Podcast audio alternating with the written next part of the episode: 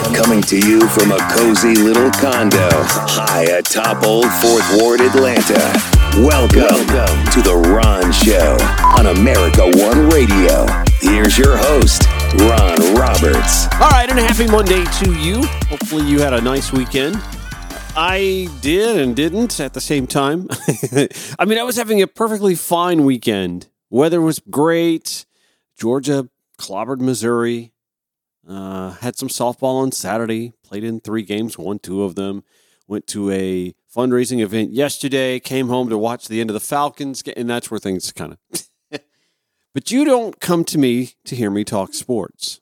So uh, the other thing that was kind of the gray cloud over the weekend, the latest New York Times Siena College polling data. Oh my gosh, y'all, and. Uh, I, I realize it's a year out, but we're a year out. And I think we already know the President of the United States. We know the kind of man he is. I think we, we know the ideology. We also know his likely combatant, his rival. And we've already lived through presidencies of one and about three years and some change of the presidency of the other. And so while it doesn't really matter what the national poll says about likely voters, because we live in the electoral college, what the swing state numbers say can really make a difference. Swing states, think of uh, 2020. Arizona and Georgia and Michigan and Nevada, Pennsylvania, Wisconsin. Those were the states, the, the, the, states that we were all holding our breaths waiting to see how they would fall. We were fortunate in 2020 that Arizona and Georgia and Michigan, Nevada, Pennsylvania, and Wisconsin all went for Joe Biden. Right now, however, according to the New York Times Siena College poll, only one goes for Joe Biden. And Joe Biden cannot win without Pennsylvania for sure. It's unlikely he can win without Michigan. Michigan, y'all. He definitely has to have Michigan, Pennsylvania, and Wisconsin. Nevada, Georgia, Arizona, yes, they'd be nice, but there are routes around. You know, you start talking about Ohio and, and Florida and Anyway, let's uh, let's dive into what those numbers look like. Uh, amongst registered voters, likely voters, the New York Times Siena College poll shows that in Arizona, Joe Biden trails Donald Trump 44 48. I'm sorry, 44 49. In Georgia, it's 43 49. Michigan, 43 48. Nevada, 41 52. I'm going to put a pin in that. 52%, okay? Pennsylvania, 44 48. Wisconsin, the one state where Joe Biden holds a slim margin of error lead at 47 45. I go back to what Nevada tells us 52% for Donald Trump, 41% for Joe Biden. Any number above 49%, once you, well, I say any number above 50%, at or above 50%, is one that definitely causes some concern. I say that because there are folks in the margins who are going to currently say things that they will definitely change their mind about when the rubber meets the road a year from now. So Donald Trump has 48% of likely voters now in Michigan. I think that's probably his ceiling. I think the same in Pennsylvania. That's probably his ceiling. I think the same in Arizona and Georgia 49%. That's probably his ceiling. But if there's going to be a third party candidate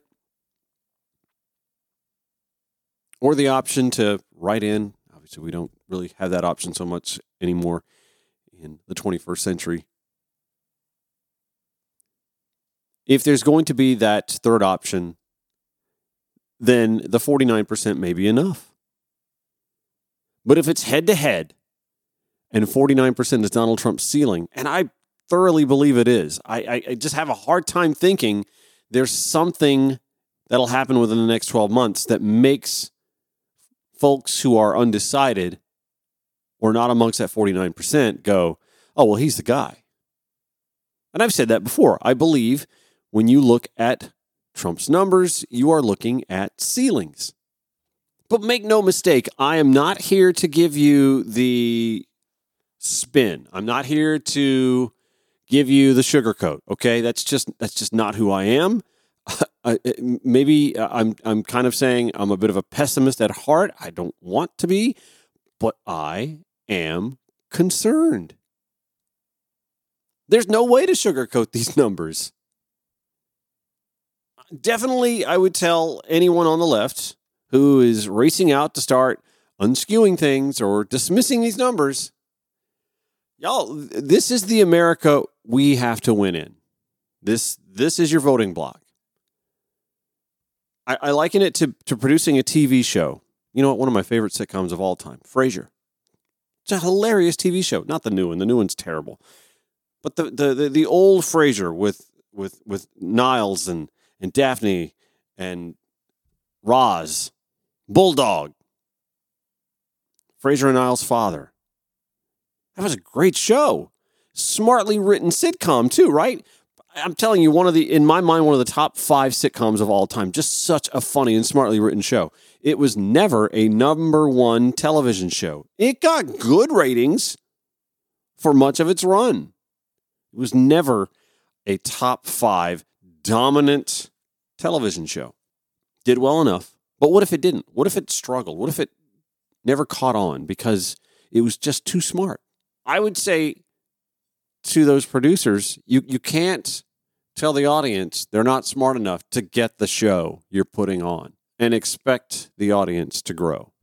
You're not going to get in more viewers by saying, this is such a smart show. Most of you just don't get it. The show has to adapt, right? If the show wants an audience, the show has to adapt. There are folks who are talking about how Uh, you know, John Glenn had a lead over Ronald Reagan in 1984, right? A year out. John Glenn wasn't even the nominee by the time the Democratic convention left Atlanta in 1984. But this isn't 1984, and Joe Biden isn't Ronald Reagan. And I don't say that to, to be a slam on Joe Biden. I'm just saying that eh, Ronald Reagan wasn't a young man, but he wasn't in his 80s. Ronald Reagan wasn't running against someone who had been in the office before. He wasn't running up against a cult icon, an idol, false prophet. He wasn't running against any of that.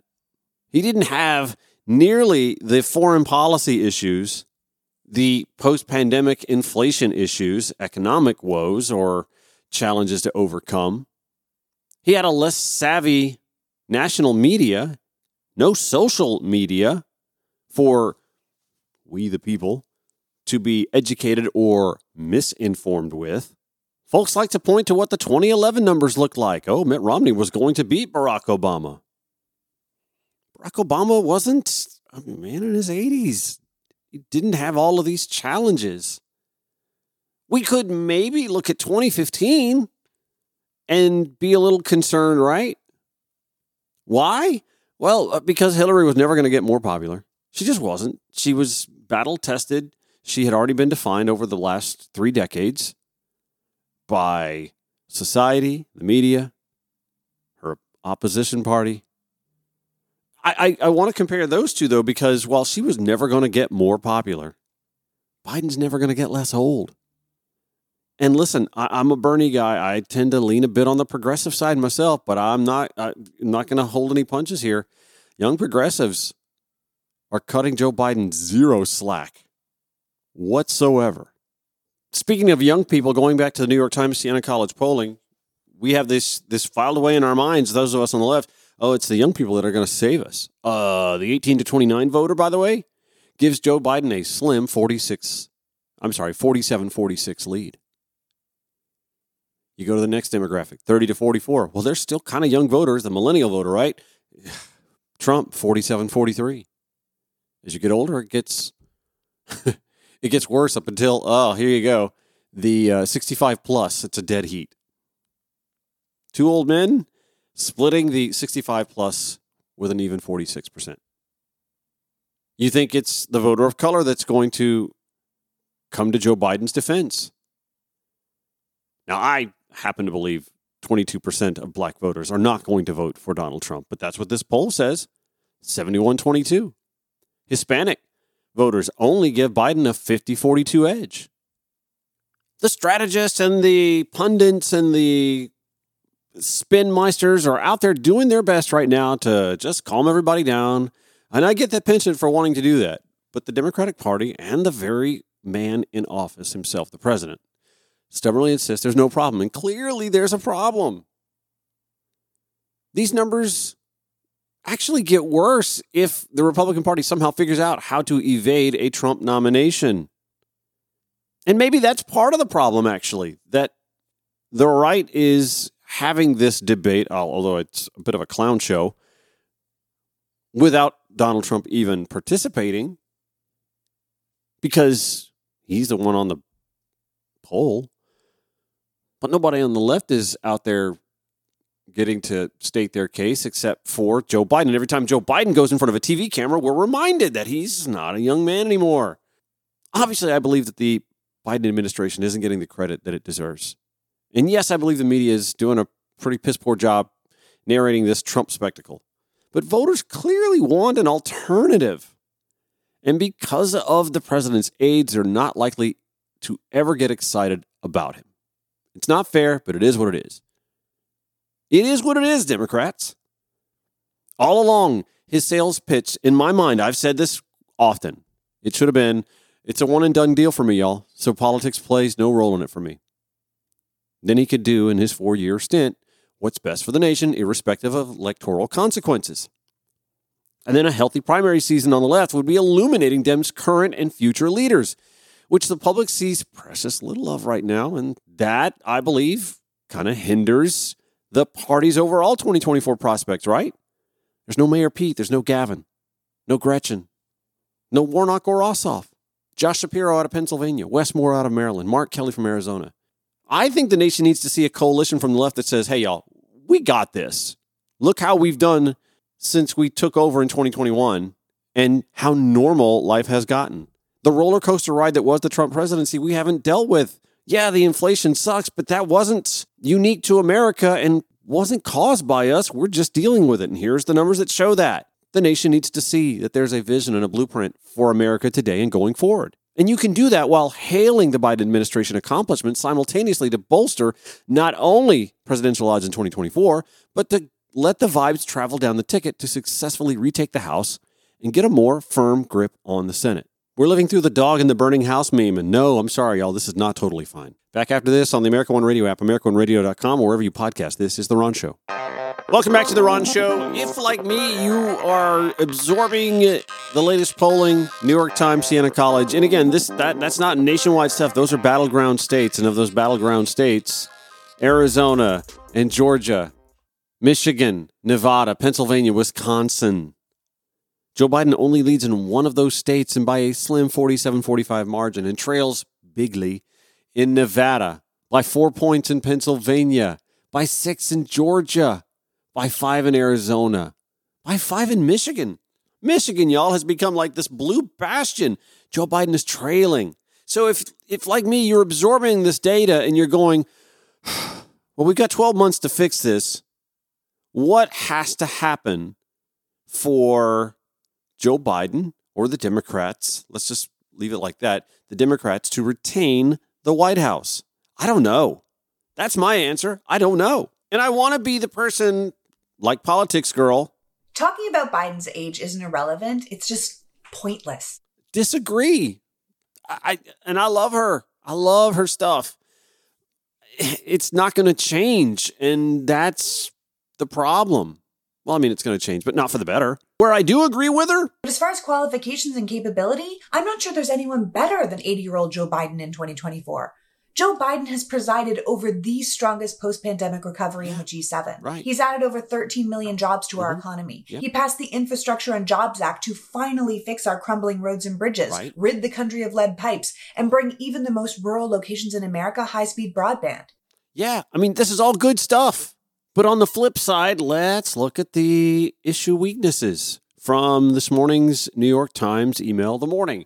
A pound of bacon cost an average of $7.08 in the U.S., 21% more than when Biden took office. The price of coffee beans has risen 33%. A gallon of gas is 72% more expensive. And because inflation affects everyone, it can damage the public mood more than almost anything else. Yes, inflation has fallen sharply this year, but most prices have not fallen. Only their rate of increase has. A president can't do much to bring down prices in the short term, yet Biden has taken steps to reduce energy prices. He approved an enormous new oil project on federal land in Alaska while enacting billions of dollars of subsidies for clean energy.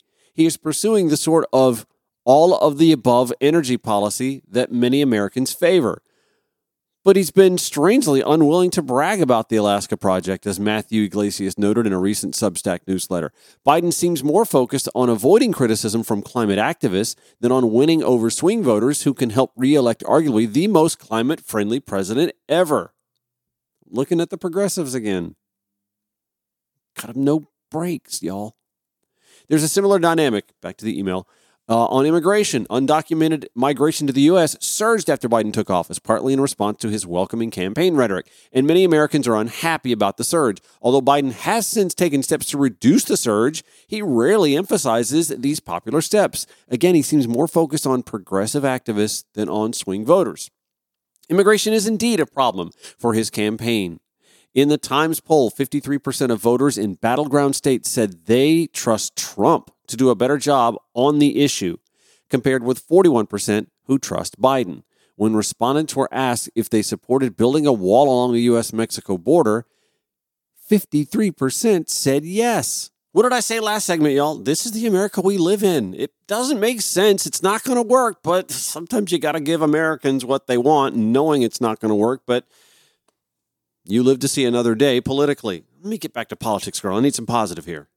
He's strengthened U.S. alliances and partnerships all around the world, stood up for democracy as an autocratic rival nation attempted to take over a democratic one. And we're getting weary of that. We are. As, as a country, we're getting weary. How, how many of us still have the Ukrainian flag in our profile photo on social media? Not that we're less empathetic to their needs, but we have half a million deaths now in Ukraine. And the latest surge hasn't really yielded that much of a move on the battlefront. And we're just continuing to spend. That worked, by the way. And this and here's the thing about Joe Biden. The the Ukraine mission is nothing more than a microcosm of what Ronald Reagan did in the 1980s. Spend, spend, spend, and grind the Russians, back then the Soviets, down until they just get so weary and broke that they collapse. Back then, Reagan had an opposition party that dared not speak ill of us trying to take down the Soviet Union. And conversely, Joe Biden has Marjorie Taylor Greene and many MAGA Republicans who are more friendly in their vernacular to Vladimir Putin than they are to Volodymyr Zelensky. Okay, politics girl, give me some more positives. He brought semiconductor manufacturing back to the U.S., mm-hmm. passed the PACT Act to support our veterans and their survivors, yep. passed a bill to protect the fundamental right to marriage, mm-hmm. signed executive orders to help protect reproductive rights as the Republicans strip them away from us every day. Now, okay, so maybe uh, abortion will aid us a little bit more a year from now than it does right now because we've had a little bit of time since the Dobbs decision to wash over us and as the author from today's New York Times uh, email uh, says, I do think Democrats sometimes exaggerate the political impact of abortion. Okay. In 2022, many Democratic candidates tried to beat Republican incumbents by emphasizing the issue. In red states like Florida and Texas, the strategy generally failed, a sign that most Americans don't vote based on only one issue. That said, in swing states like Michigan, the Republican Party's extreme abortion position did apparently influence enough voters to decide some close elections last year. And of course, we all know that in many states where we see them as red states, Kansas comes to mind, abortion rights won ballot initiatives. But it's a hard message to send the American voter. I need you to reelect me so that what happened on my first watch, I can undo on my second. And again, this is the America we live in. They may not fully understand. Well, you, you need more Senate seats, you need to hold the House, and or you need some Supreme Court justices to meet their maker. Not that I'm calling for it or wishing for it, just saying that's the reality. And that's a reality because the one term President Biden that could have went in saying, I'm going to be the one term guy and damn the electoral consequences, I'm going to pack the court because it's 2023. We haven't grown the Supreme Court in more than 100 years. And why is that? Oh, and Mitch McConnell still at least one Supreme Court seat, if not two, from a slightly majority liberal country, and we need to fix that. I really don't know what all has to happen for Joe Biden to be the overwhelming odds on favorite to win re election. I think he needs to Benjamin Buttons by 20 years. I think you could see prices drop, but if they do for gas and goods, we're probably heading into a recession, and he can't have that happen while running for reelection. So he can't say it, his campaign can't say it, his administration can't say it, but I will. And I, I'm even talking to progressives here. We got to get smarter, y'all. To me, the question is easy. Are we a better off country today than we were on January 20th, 2021? Yes, absolutely. Are we trending in a better direction? Absolutely. That's the simple message, and that's the one we have to keep hammering. I do have more thoughts on this, but I have to take a break in three, two, one. Back after this. This, this is The Ron Show on America One Radio. All right. So I know the first half of the show probably depressed the dog's nut out of you, and I apologize for that. Those poll numbers are what they are. And listen, I'm the first to tell you because I come from a radio background where I used to manage radio stations. Target demographics were 18 to 34 year olds, 25, 54 year olds being secondary. People don't answer the phone if they don't know who's calling them. Cell phones aren't always, eh, but there have been a lot of trends in polling that have uh, adapted to that, but I still think there's a little bit of a lag when it comes to the younger voter. And I think the younger voter probably does favor uh, if not Democrats, I believe that. In fact, I know they do. But also Joe Biden, probably more than the one percentage point that the uh, NYT Siena College poll showed. That being said, uh, those are some pretty puzzling numbers. You've got a former president with 91 indictments at what four different theaters of trial. Never mind the fact that he presided over the presidency of COVID and a net jobs loss. Never mind the fact that the economy he boasted of was actually not even measuring up to the economy he inherited. I tell that to right wingers all the time. They hate, first of all, they refute that.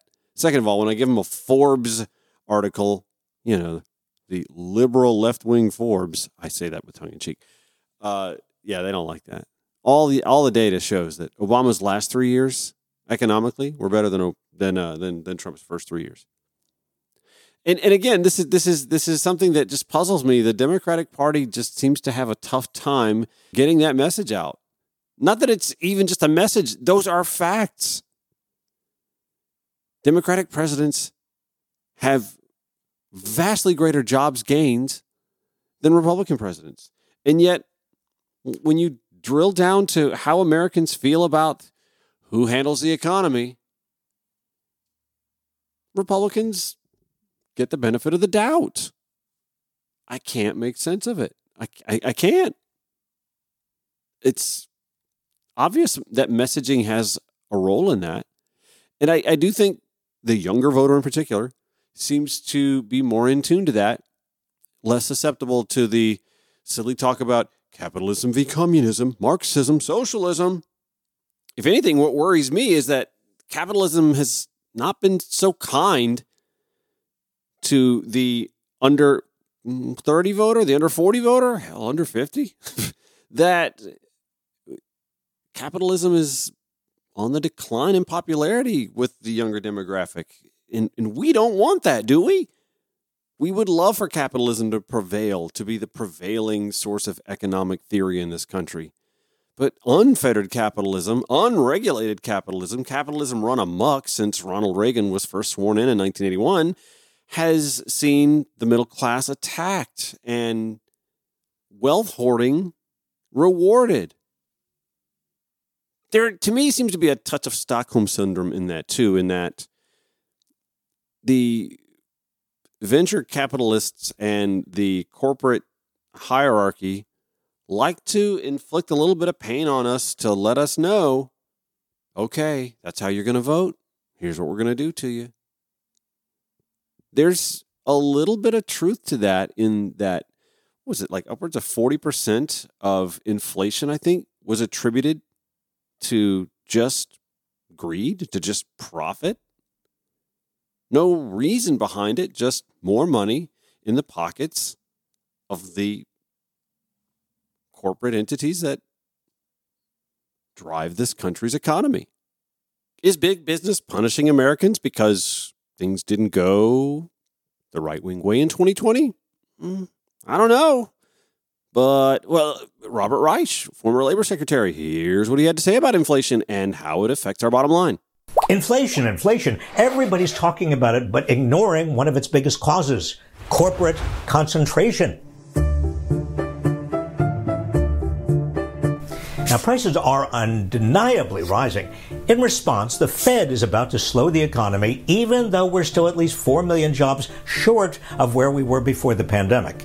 By the way, this came out more than a year ago. Just letting you know that some of the data he's giving you is a year old, but the point remains that greed and profit was the driver of inflation, not anything Joe Biden did or Democrats did. And millions of American workers won't get the raises they deserve. Republicans haven't wasted any time hammering Biden and Democratic lawmakers about inflation. Skyrocketing inflation. Inflation. Inflation. But don't fall for their fear mongering.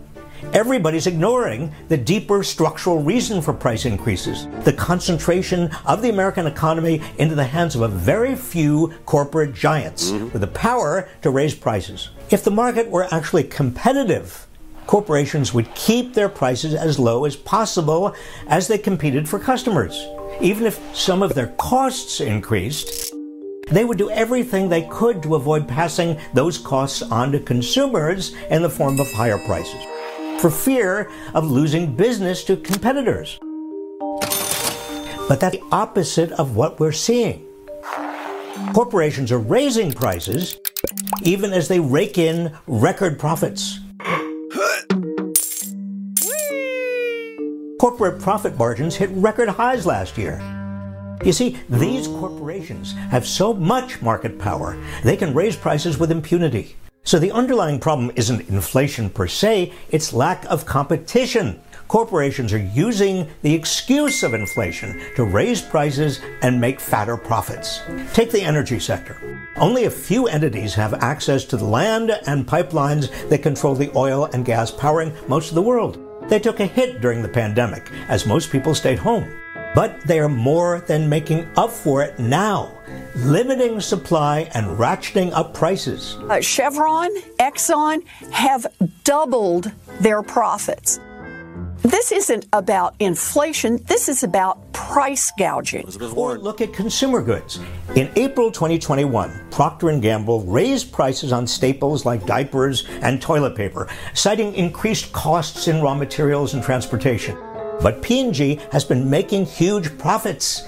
After some of its price increases went into effect, it reported an almost 25% profit margin.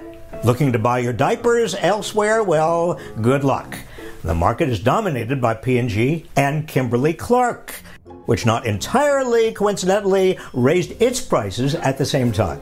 Another example. In April 2021, PepsiCo raised prices, blaming higher costs for ingredients, freight, and labor. It then recorded $3 billion in operating profits through September. How did it get away with this without losing customers? Pepsi has only one major competitor, Coca Cola, which promptly raised its own prices. Coca Cola recorded $10 billion in revenues in the third quarter of 2021, up 16% from the previous year. Food prices are soaring, but half of that is from meat, which costs 15% more than last year. There are only four major meat processing companies in America, which are all raising their prices and enjoying record profits. Get the picture? The underlying problem is not inflation, it's corporate power. Since the 1980s, when the U.S. government all but abandoned antitrust enforcement, all American industries have become more concentrated. Most are now dominated by a handful of corporations that coordinate prices and production. This is true of banks, broadband, pharmaceutical companies, airlines, meat packers, and yes, soda. Corporations in all these industries and more could easily absorb higher costs, including long overdue wage increases, without passing them on to consumers in the form of higher prices. But they aren't. Instead, they're using their massive profits to line the pockets of major investors and executives, while both consumers and workers get shafted. How can this structural problem be fixed? Fighting corporate concentration with more aggressive antitrust enforcement. Mm-hmm. Biden has asked the Federal Trade Commission to investigate oil companies, and he's appointed experienced antitrust lawyers to both the Federal Trade Commission and the Justice Department. So don't fall for Republicans' fear mongering about inflation. The real culprit here is corporate power. And greed. Yeah. I mean, that's uh, kind of, uh, yeah, he does it way more eloquently. And of course, you heard all the whooshing and whatnot. That, of course, is a video from Inequality Media and former Labor Secretary Robert Reich. Never mind that inflation wasn't uh, an American only problem, it was a global problem, and America actually fared better than the rest of the world did on the whole. But there's so much more that's sort of causing this malaise. Right wing presidential candidates and Donald Trump, of course, are all going to try and hammer Joe Biden on looking weak when it comes to issues in Israel and Gaza, uh, the Middle East in general, uh, the Ukraine Russian situation, knowing full well that there's nothing more that they would do. Like, if anything, I believe they sound like they're looking for a retreat in Ukraine. And why don't Democrats say that? Why don't they say that? Why are Republicans looking to retreat in the face of Russian aggression? Reagan would be spinning in his grave. That's exactly what I'd be saying. Reagan would be spinning in his grave as we look into retreat from Russian aggression. We have to help an ally out. We don't retreat. We don't negotiate with tyrants and terrorists, right? And this is where I go back to what Politics Girl said about 80 year old Joe Biden probably being the most qualified because the man has a wealth of experience. There's no doubt about it when it comes to foreign policy and diplomacy and uh, playing three dimensional chess uh, on that game set. You know what I mean?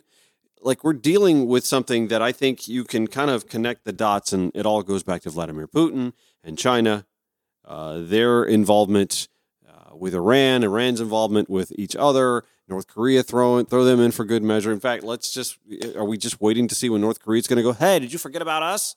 Here, I think is the underlying problem.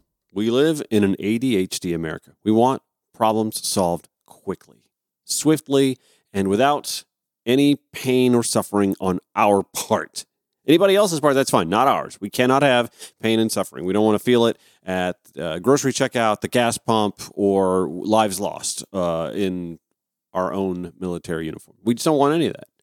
We want things fixed, though, as if the Israeli Palestinian thing can be fixed like so swiftly. I mean, I, I think there are solutions, but one would require Benjamin Netanyahu not being in office in Israel. Sorry, not sorry. I also believe it it would it would be incumbent upon the Palestinian people to have their rights to elect better leadership.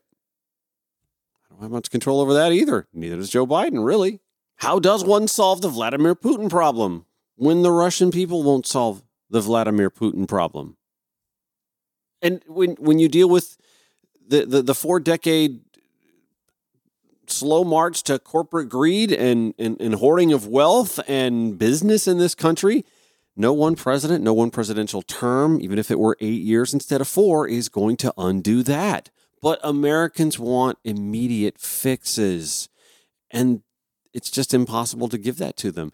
But here's where I think the problem lies. And I say this often Republicans give you bumper sticker slogan talking points. Democrats have, as I'm trying to tell you, complex solutions that take time to address complex problems.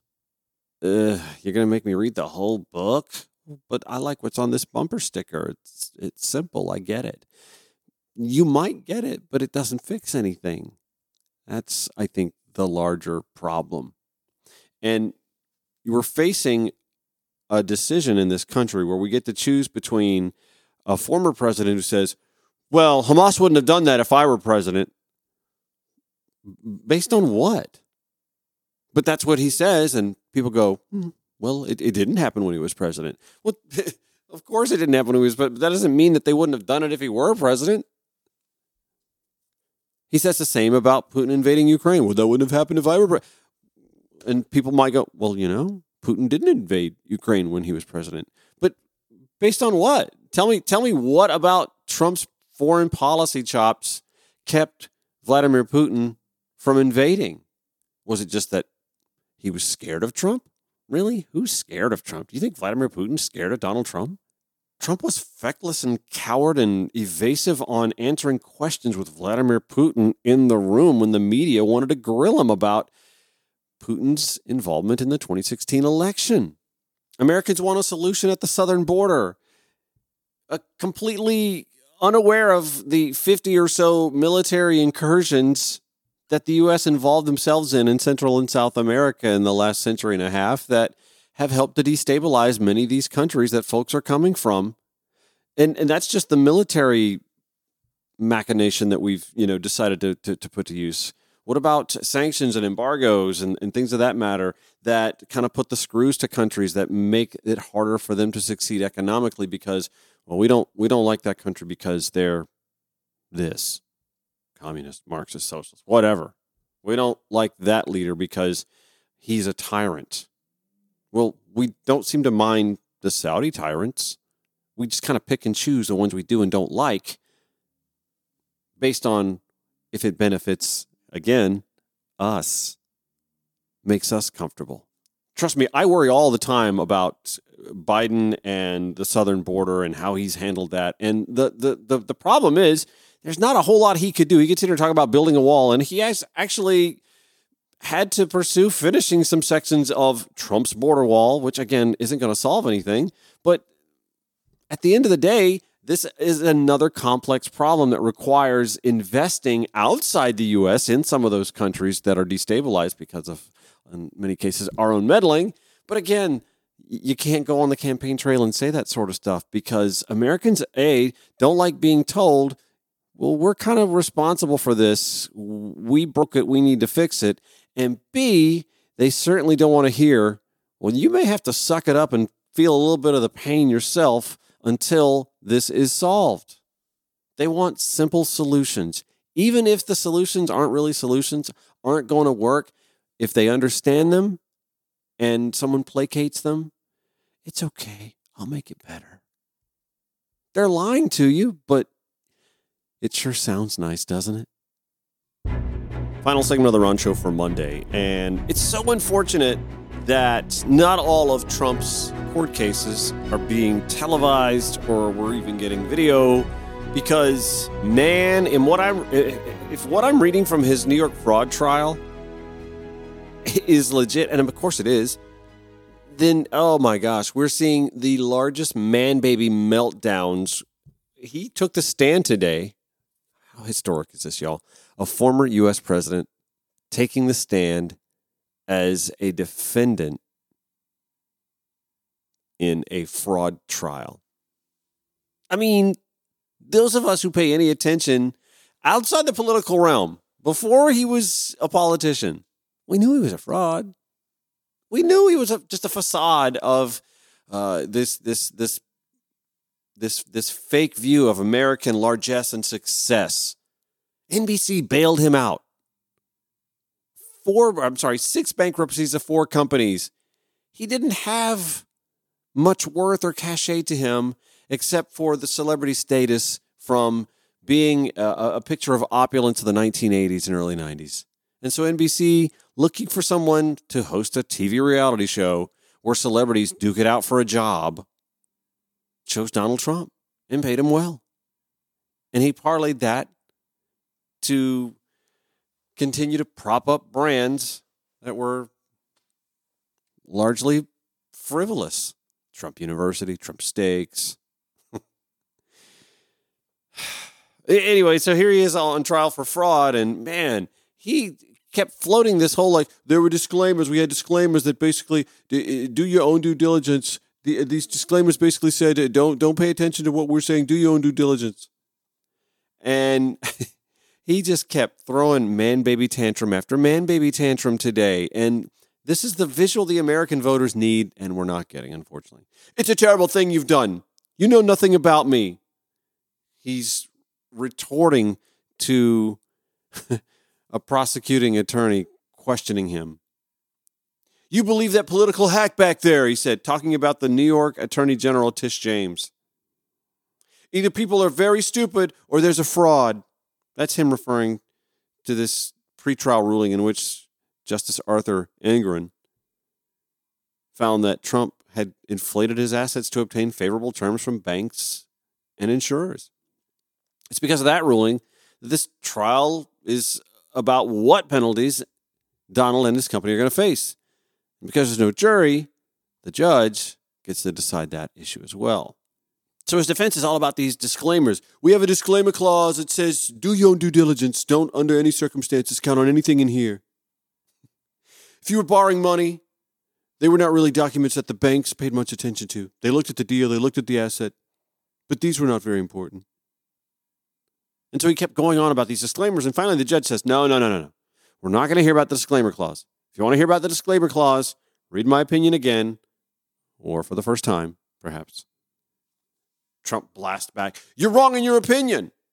He called me a fraud and he didn't know anything about me. The judge begging his attorney to get him under control. I beseech you to control him if you can. If you can't, I will. I will excuse him and draw every negative inference that I can. This is not a political rally. This is a courtroom. oh, man. I'm telling you, these are the visuals the American voter needs to see. But I, I, again, I just I don't know that it matters. There's always going to be that 40% of the country that's going to be in his corner no matter what, and are going to see this all as the witch hunt.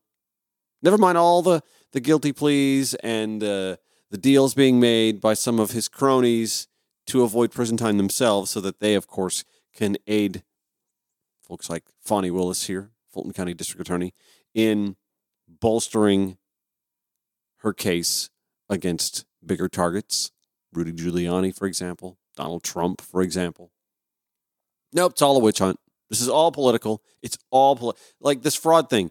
I, I hear nothing political about this. Uh, oh, I'm sorry. The attorney general is an elected official of a party that Donald Trump's not a member of.